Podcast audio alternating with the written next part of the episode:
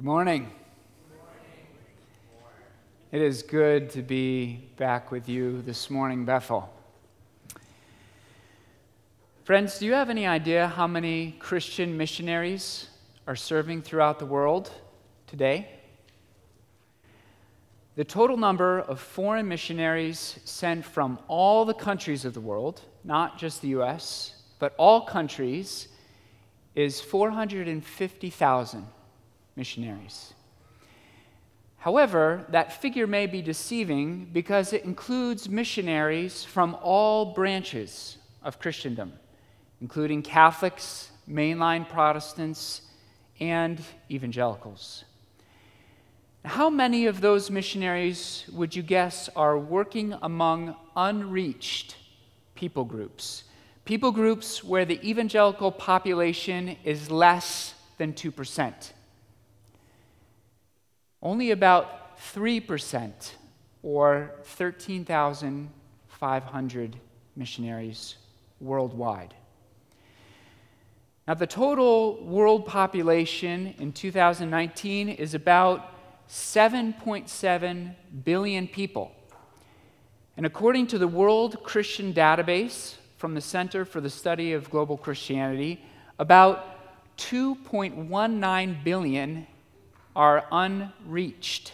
They have no reliable access to the gospel message, which is about 28.4% of the world population. And if anything, this statistic may be low because the Joshua Project website considers 3.14 billion people unreached which would be 41.1% of the world's population. So imagine the job description for just one of those 13,500 missionaries who are serving among the unreached. The job description might read You must move to a new country, learn a totally different language and culture. And oh, by the way, you are personally responsible for sharing the gospel with 200,000 people who have never heard it before. In fact, the statistics indicate that each of the foreign missionaries working among Muslims would be responsible for sharing the gospel with an average of 400,000 people each. Now, I've read on the internet that 87% of statistics are made up on the spot. But, friends, I am pulling these numbers from the most credible sources that we have. And even if the statistics are not completely accurate, I hope that we can agree that there is no way that the world's current missionary force can ever reach the 7,078 unreached people groups and complete the Great Commission.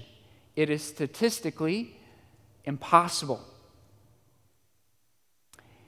You might be thinking, okay, I see where Alex is going with this.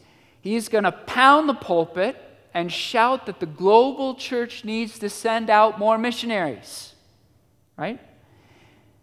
And yes, I do believe that.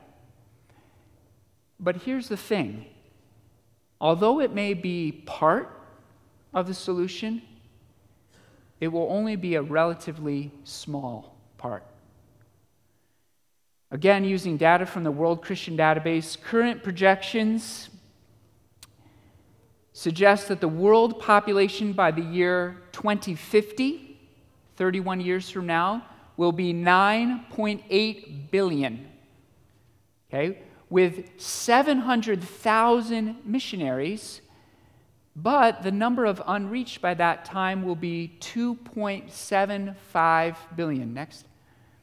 Unreached, which will be 28.1% of the population. Can you see a problem here? According to the best statistics and projections we have, the Center for the Study of Global Christianity, which, by the way, is an evangelical organization based out of Gordon Conwell Theological Seminary, estimates that in 30 years, despite an increase to the world's missionary force, we will make basically zero relative progress in reaching the unreached. And even if we sent out 100 times the number of foreign missionaries in the next 30 years, I think it would only make a small dent in the unfinished task. Which leads me to the following conclusion Foreign sent missionaries will never complete the Great Commission. At best, they will only be able to accomplish a small fraction of the task. So, where does this leave us, brothers and sisters? Have statistical challenges killed the Great Commission? Not at all. No.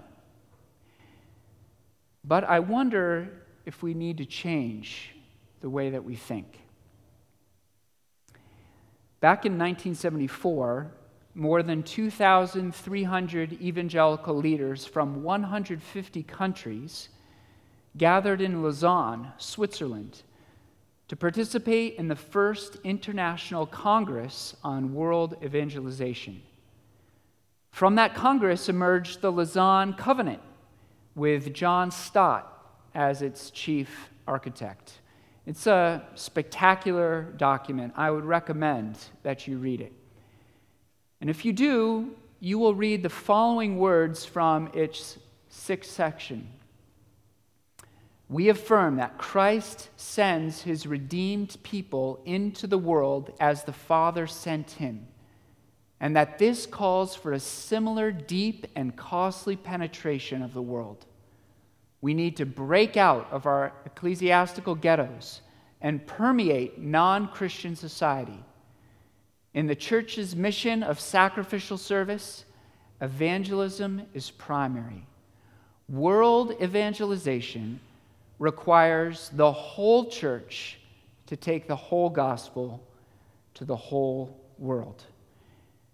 And this morning, I want to focus on three words of this quotation the whole church. Christ sends all of his redeemed people into the world, not just the missionaries. In, in order to substantiate this idea, I want to take you to what I think is a highly overlooked passage in the book of Acts. As you know, the full title for Acts is what? the Acts of the Apostles. And it's not under, hard to understand why. The book is dominated primarily by Peter, who is the focus for much of Acts 1 through 11, and then Paul, who is the focus for much of Acts 13 through 28. And yet, tucked in between these two halves of the book is a curious and brief passage. It's Acts 11, verses 19 through 26. And in it, we will see what I am calling the acts of the non apostles, the surprising role of so called ordinary believers we will consider this passage in three scenes. But before we do, let me pray again.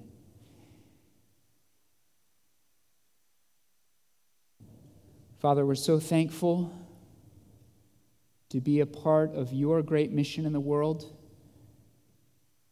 to have your holy word, and to be filled with your Holy Spirit. So I pray this morning that you would challenge us and inspire us and encourage us by your word. May your spirit do his work among us this morning, and would the name of Jesus be lifted up and glorified. We ask in his name. Amen. Okay, let's look at the first scene, verses 19 through 21. The birth of missions. Next. Now, those who were scattered because of the persecution that arose over Stephen traveled as far as Phoenicia and Cyprus and Antioch, speaking the word to no one except Jews. But there were some of them, men of Cyprus and Cyrene, who on coming to Antioch spoke to the Hellenists also, preaching the Lord Jesus. And the hand of the Lord was with them, and a great number who believed turned to the Lord. So let's first rewind the story a bit to catch the context. You will remember that back in chapter 1, Jesus declared to his apostles, You will receive power when the Holy Spirit has come upon you, and you will be my witnesses in Jerusalem and in all Judea and Samaria and to the end of the earth. It was primarily Peter and John and the other apostles who were the leading witnesses in Jerusalem. But who were the pioneers who took the gospel to Judea and Samaria? Was it the apostles? In Acts chapter 7, we read the recorded speech of Stephen, who was not an apostle, bearing witness before the high priest and the Jewish council in Jerusalem. His speech so enraged the Jewish leaders that they stoned him to death. And then we read this. And Saul approved of his, that's Stephen's, execution. And there arose on that day a great persecution against the church in Jerusalem, and they were all scattered throughout the regions of Judea and Samaria, except the apostles. Now, those who were scattered went about preaching the word. Philip went down to the city of Samaria and proclaimed to them the Christ. So, who was scattered throughout the regions of Judea and Samaria? Who went about preaching the word and proclaiming Christ? Was it the apostles? No. It seems as if it was everyone except the apostles. It was the so called ordinary believers who were doing the pioneering work of evangelism, carrying the gospel into new territories. And then the text names just one of them Philip. Was he an apostle? No. And yet, God entrusted the task to him to proclaim Christ in Samaria. Then we read this, sorry, in Acts 8:14. Now when the apostles at Jerusalem heard that Samaria had received the word of God, they sent to them Peter and John. So in this case, the apostles are following up on the pioneering work done by non apostles, including Philip. We then read about Philip explaining the scriptures to the Ethiopian eunuch who is returning to his homeland from Jerusalem. I think it is implied that after believing the good news about Jesus and being baptized, if anyone first spread the gospel to Ethiopia, it wasn't an apostle, but rather a brand new convert, a so called ordinary believer. Acts 8 then ends in this way But Philip found himself at Azotus, and as he passed through, he preached the gospel to all the towns until he came to Caesarea. Caesarea. So the gospel, the good news of Jesus Christ, is penetrating a number of new towns. And again, it wasn't an apostle doing the work, it was a non apostle. Then, beginning in chapter 9, we read that Paul is hunting for believers in Damascus, the first time the city is mentioned in the book of Acts. However, as you know, Paul is confronted by the Lord Jesus. Actually, Saul is before he arrives there. And then verse 10 tells us that there was a disciple at Damascus named Ananias who laid his hands on Paul so that his sight might be restored by Jesus. I hope this is sounding familiar.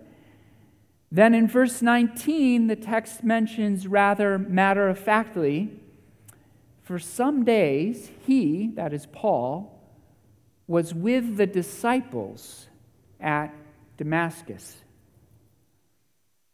Have you ever asked yourself, where did these disciples in Damascus come from?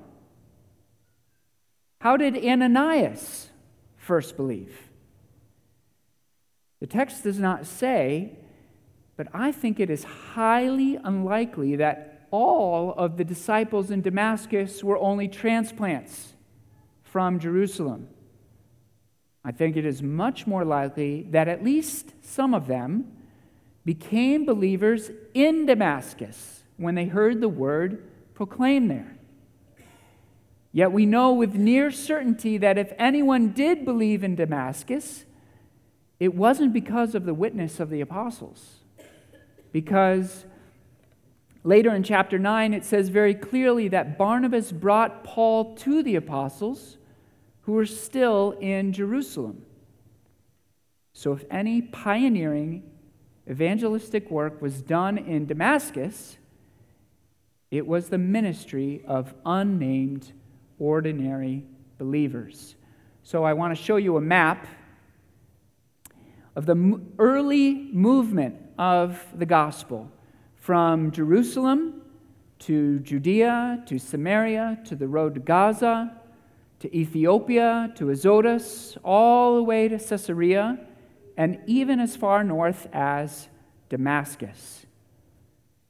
And who is driving the spread of God's kingdom? Not the apostles, not even once. It was the work of so called ordinary believers, including Philip, the non apostle.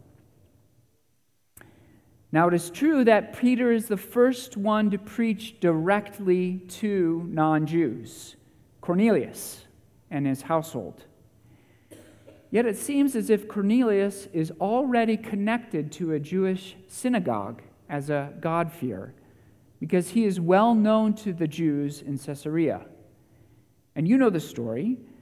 Peter preaches the good news about Jesus, and these non Jews believe and receive the Holy Spirit without being circumcised, which prompts the circumcision party within Jerusalem to criticize Peter.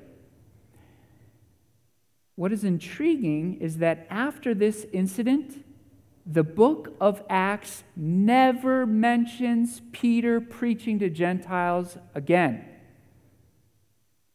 So it's as if Peter's witness to Cornelius establishes what you might call a proof of concept or an important historical precedent.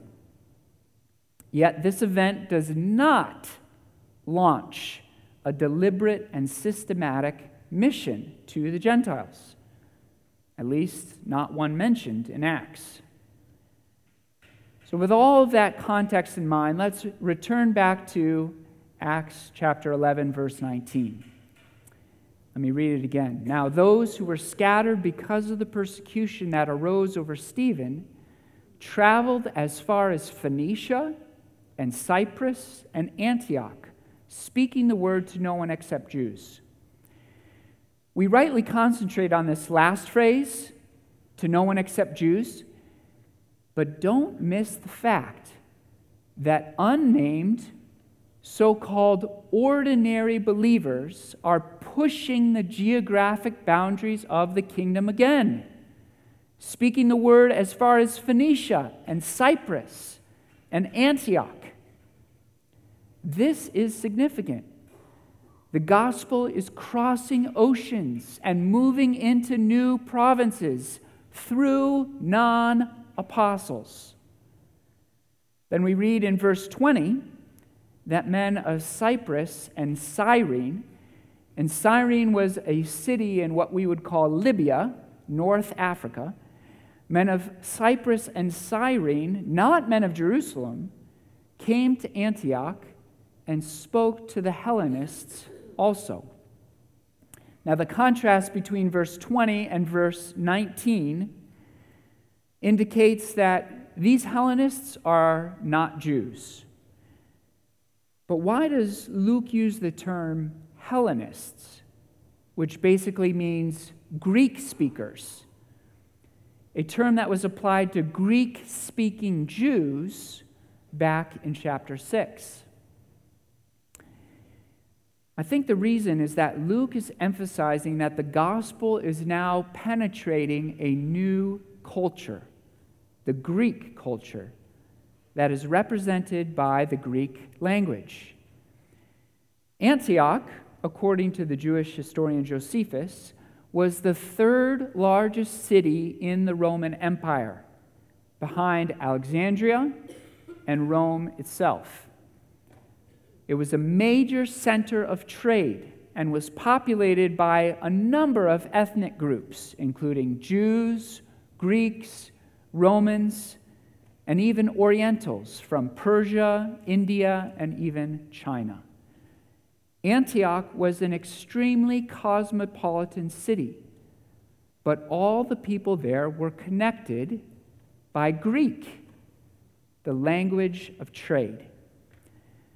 So Luke claims that unnamed ordinary believers were the first ones to undertake a concerted and sustained effort to proclaim Christ to the Gentiles. Gentiles who may or may not have been connected to the Jewish synagogue. And in that sense, they are the very first cross cultural missionaries in history. And one more time, let me emphasize these are not apostles.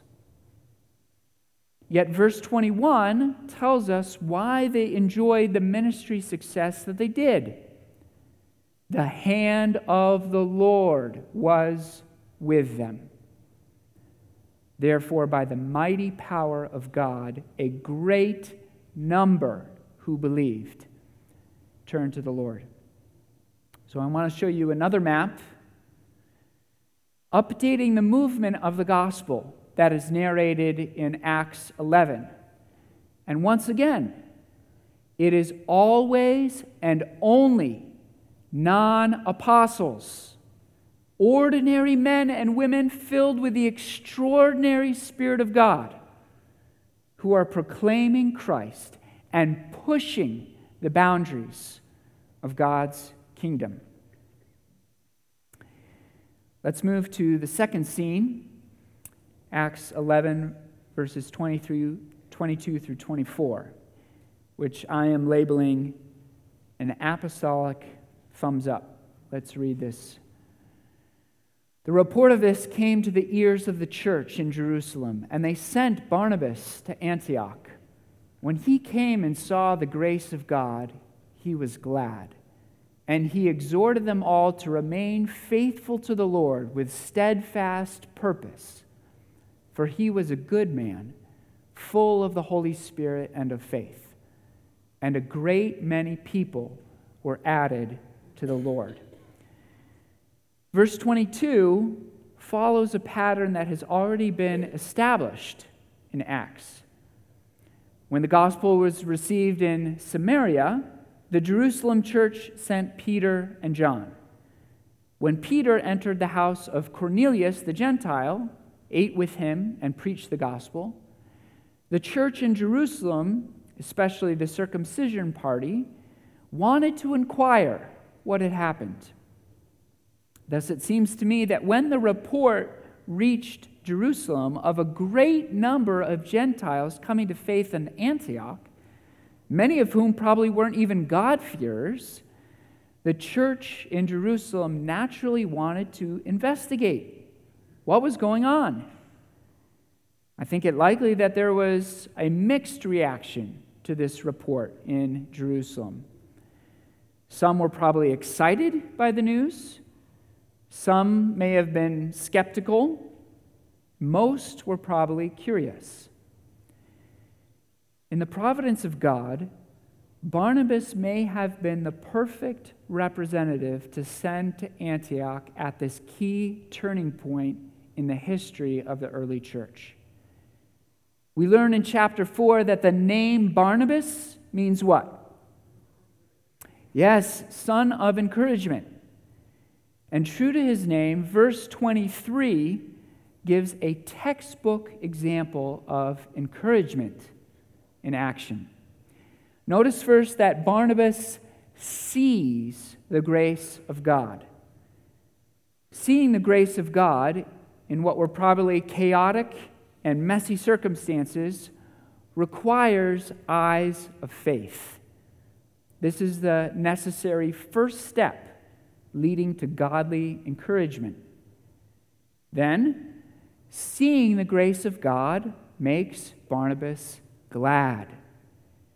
If you have the discernment to see the evidence of the grace of God, but do not rejoice in it, you will not encourage other people. Then finally, the third step is the actual words or exhortation that should be the overflow of joy in the grace of God. If Barnabas could not see God's grace at work in Antioch, but only the problems that were there, then he would not have encouraged the believers there. Or if he saw God's grace, but it made him jealous or insecure, then it would not lead to encouragement. Finally, it could have been possible for Barnabas to see God's grace and rejoice, but just keep that joy to himself and others would not have been encouraged. So, as a quick word of application, ask yourself Do I excel in a ministry of encouragement as Barnabas did? Do I have eyes to look for the grace of God in every situation?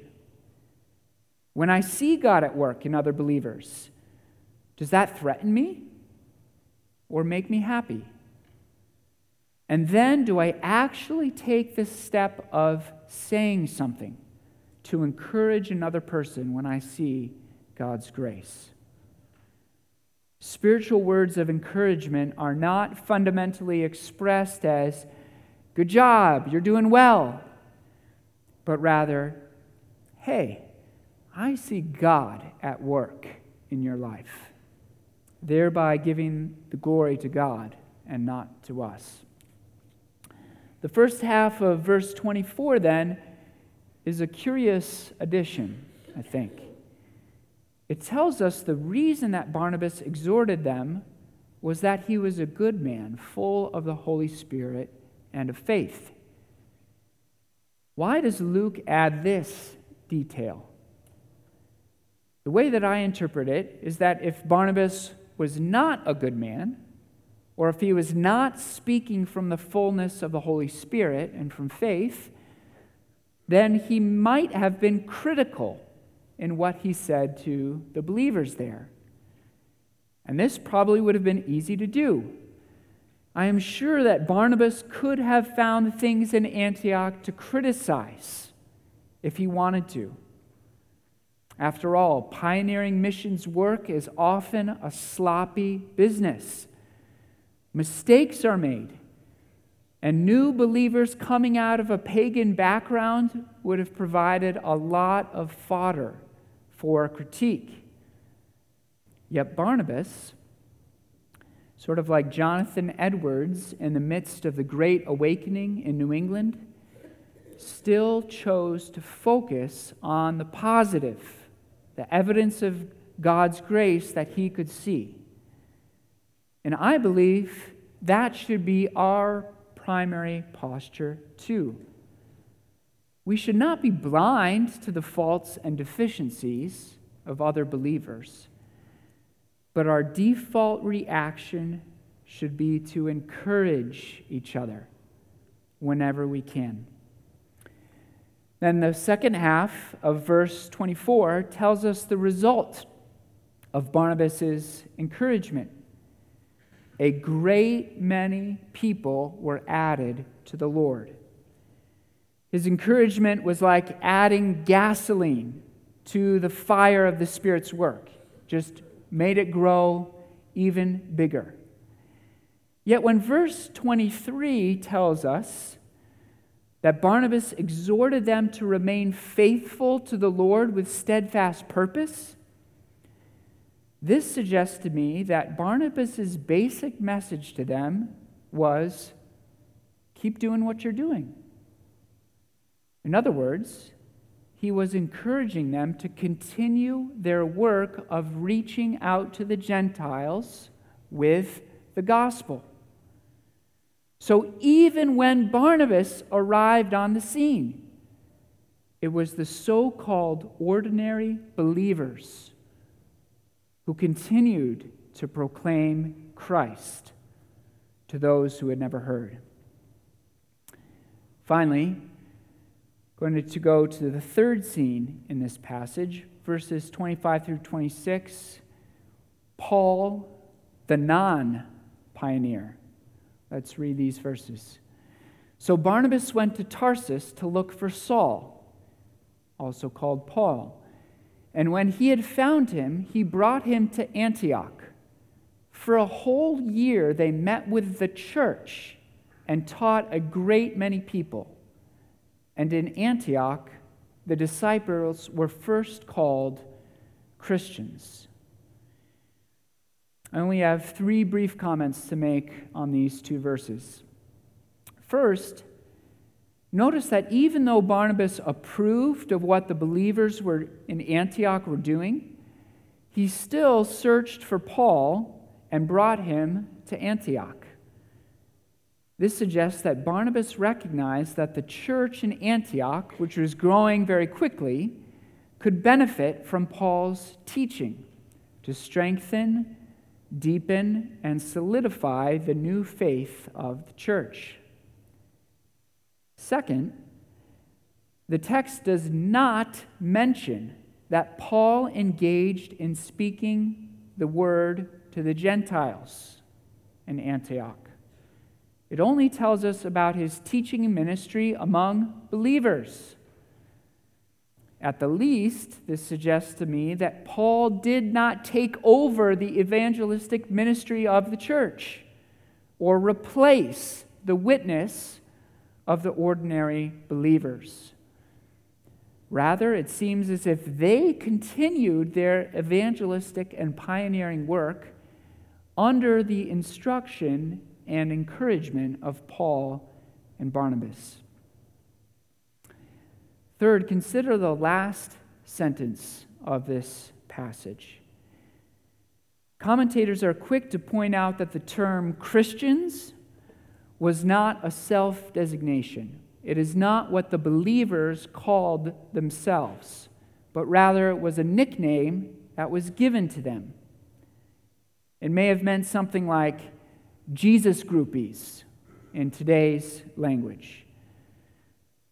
One thing I find significant is that this term of derision was applied to all the disciples, not just specifically Paul and Barnabas. Why would the citizens of Antioch call all the disciples Christians? Well, probably because all the disciples were proclaiming Christ, publicly and vocally associating themselves with Christ. This again suggests that all believers, whether apostles or not, viewed it as their responsibility to talk to unbelievers about Jesus. Now, some of you may be thinking, Well, yes, maybe up until this point, Paul did not do any cross cultural missions, but he virtually did all of the pioneering work for the early church after he started his missionary journeys. And actually, that is not true either. In Acts chapter 13, Paul preaches in Antioch of Pisidia. It's a different Antioch than is mentioned in chapter 11. And when Jews there become jealous and begin to contradict Paul, he declares in a pivotal moment that he is turning to the Gentiles. Remember this? And then we read this. And when the Gentiles heard this, they began rejoicing and glorifying the word of the Lord.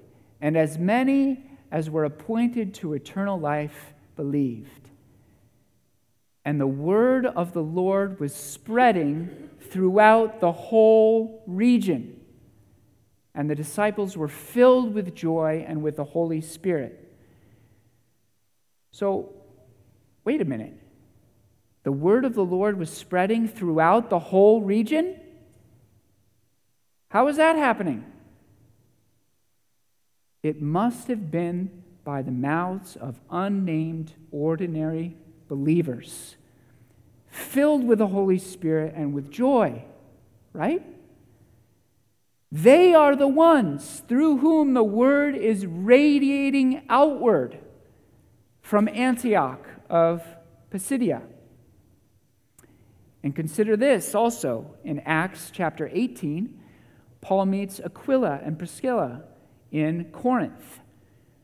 They have recently come from Rome because Claudius expelled the Jews from that city. The text gives every indication that they are already believers. But how did they come to faith? I would argue that from Acts chapter 19, verse 21 onward, when Paul resolves in his spirit to go to Rome, the next nine chapters of the book of Acts are filled with dramatic tension as Paul is facing opposition, imprisonments, plots on his life, a shipwreck, being bitten by a snake, and even believers are urging him not to go there. But God stands by him and assures him, You must testify also in Rome. So, what happens after years of travel when Paul finally reaches the imperial capital of the ancient world at the climax of the book of Acts? We read this Putting in at Syracuse, we stayed there for three days. And from there, we made a circuit and arrived at Rhegium. And after one day, a south wind sprang up. And on the second day, we came to, to Petulio, uh. I don't know how to pronounce that word. But it is a, it's a port city about 150 miles down the coast from Rome, considerable distance. And says, and there we found what? Brothers. And we in, were invited to stay with them for seven days.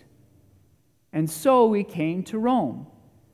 And the brothers there, when they heard about us, came as far as the Forum of Appius and three taverns to meet us. On seeing them, Paul thanked God and took courage. You see, even though Paul is reaching Rome for the first time, the gospel beat him there years ago. The word of the Lord has been spreading through non apostles, through the so called ordinary believers and their witness, penetrating the very heart of the Roman Empire by their bold testimony. And when Paul sees the warm welcome he is receiving, he thanks God and takes courage. Why? I think because he knows that the hand of the Lord is with him, just as it is with those who have already been preaching in Rome.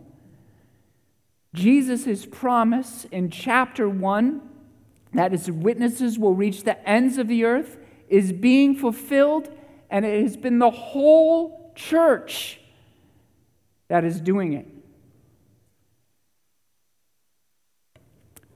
So, looping back to our text for this morning, Acts 11 19 through 26, let me ask you why would Luke include this curious episode in the middle of his book? Why would he choose to narrate this story? In the American Evangelical Church, I wonder if we have overdrawn the distinction between goers and senders in the church's mission. You've heard of this distinction, right? Some are called to go, and the rest are called to send them. There is, of course, biblical warrant for this kind of language. In the book of 3 John, we read this Beloved, it is a faithful thing you do in all your efforts for these brothers, strangers as they are, who testified to your love before the church.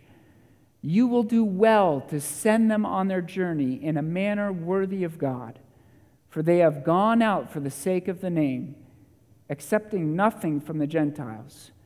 Therefore, we ought to support people like these, that we may be fellow workers for the truth.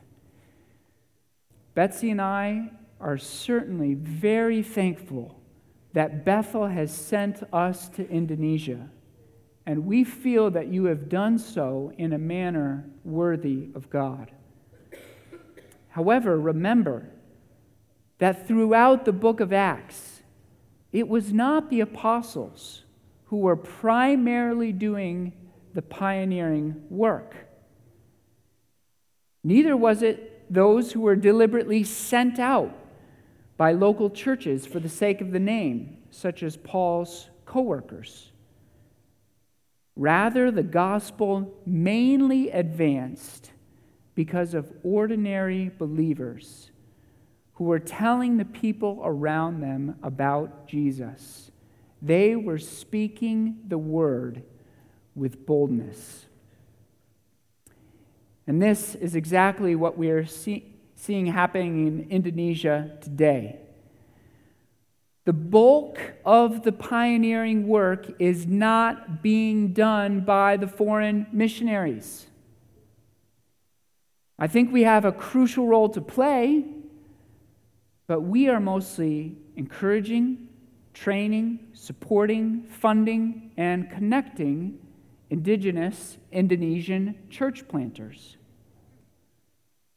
And truth be told, though I consider the Indonesian church planters with which our team partners to be real heroes of the faith, it is not primarily these church planters either who are doing most of the frontline gospel work. It's not. Rather, it's an unnamed but vast army of business people, students, housewives, farmers, and fishermen. Ordinary believers filled with an extraordinary spirit who are telling family, friends, coworkers, and strangers around them about Jesus. It is these who are most often pushing the gospel into new territories and advancing the kingdom. And isn't that just like our God, brothers and sisters? To use the foolish, the weak, the low, and overlooked in the world's eyes to accomplish his purposes so that no one might boast?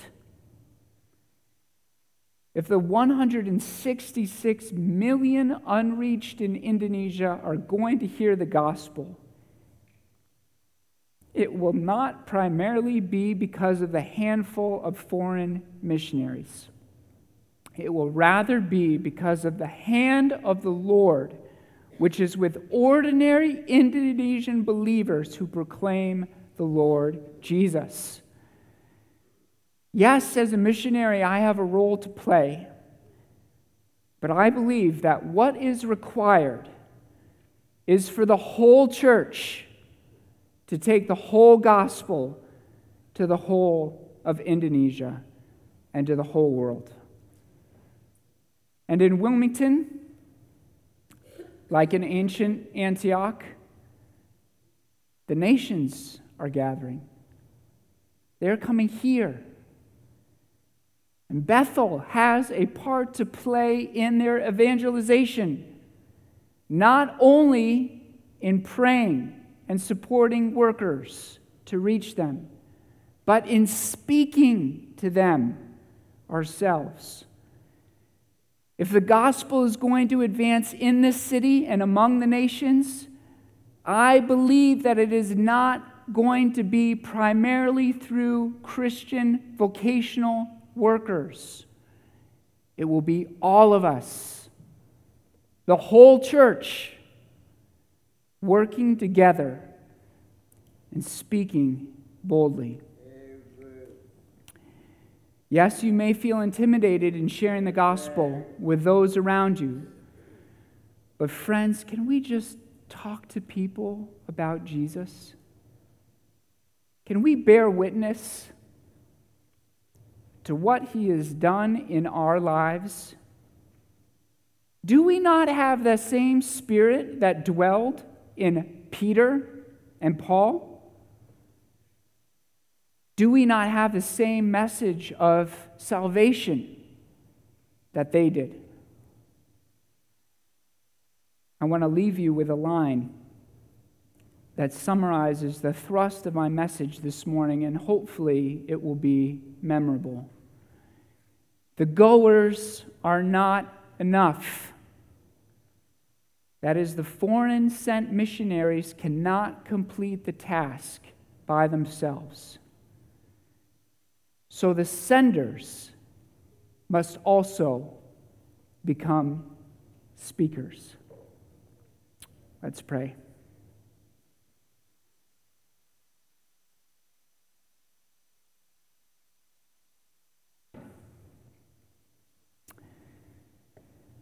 Father, there are no ordinary believers. Those of us who have believed in your Son, Jesus Christ, have been filled with the Holy Spirit of God. And we have heard and understood and received the gospel of truth. So we have both the Spirit and the gospel already.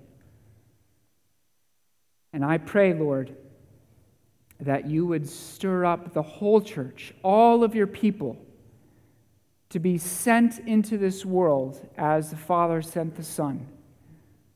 Father, we are all meant to be speakers of the good news, whether we stay in Wilmington, whether our jobs take us to other places, whether we are sent out to the remote parts of this world. We all have a part to play. God, and I pray that you would use even this local church to be pushing out the boundaries of the gospel through bold witness and testimony for your name's sake. Amen.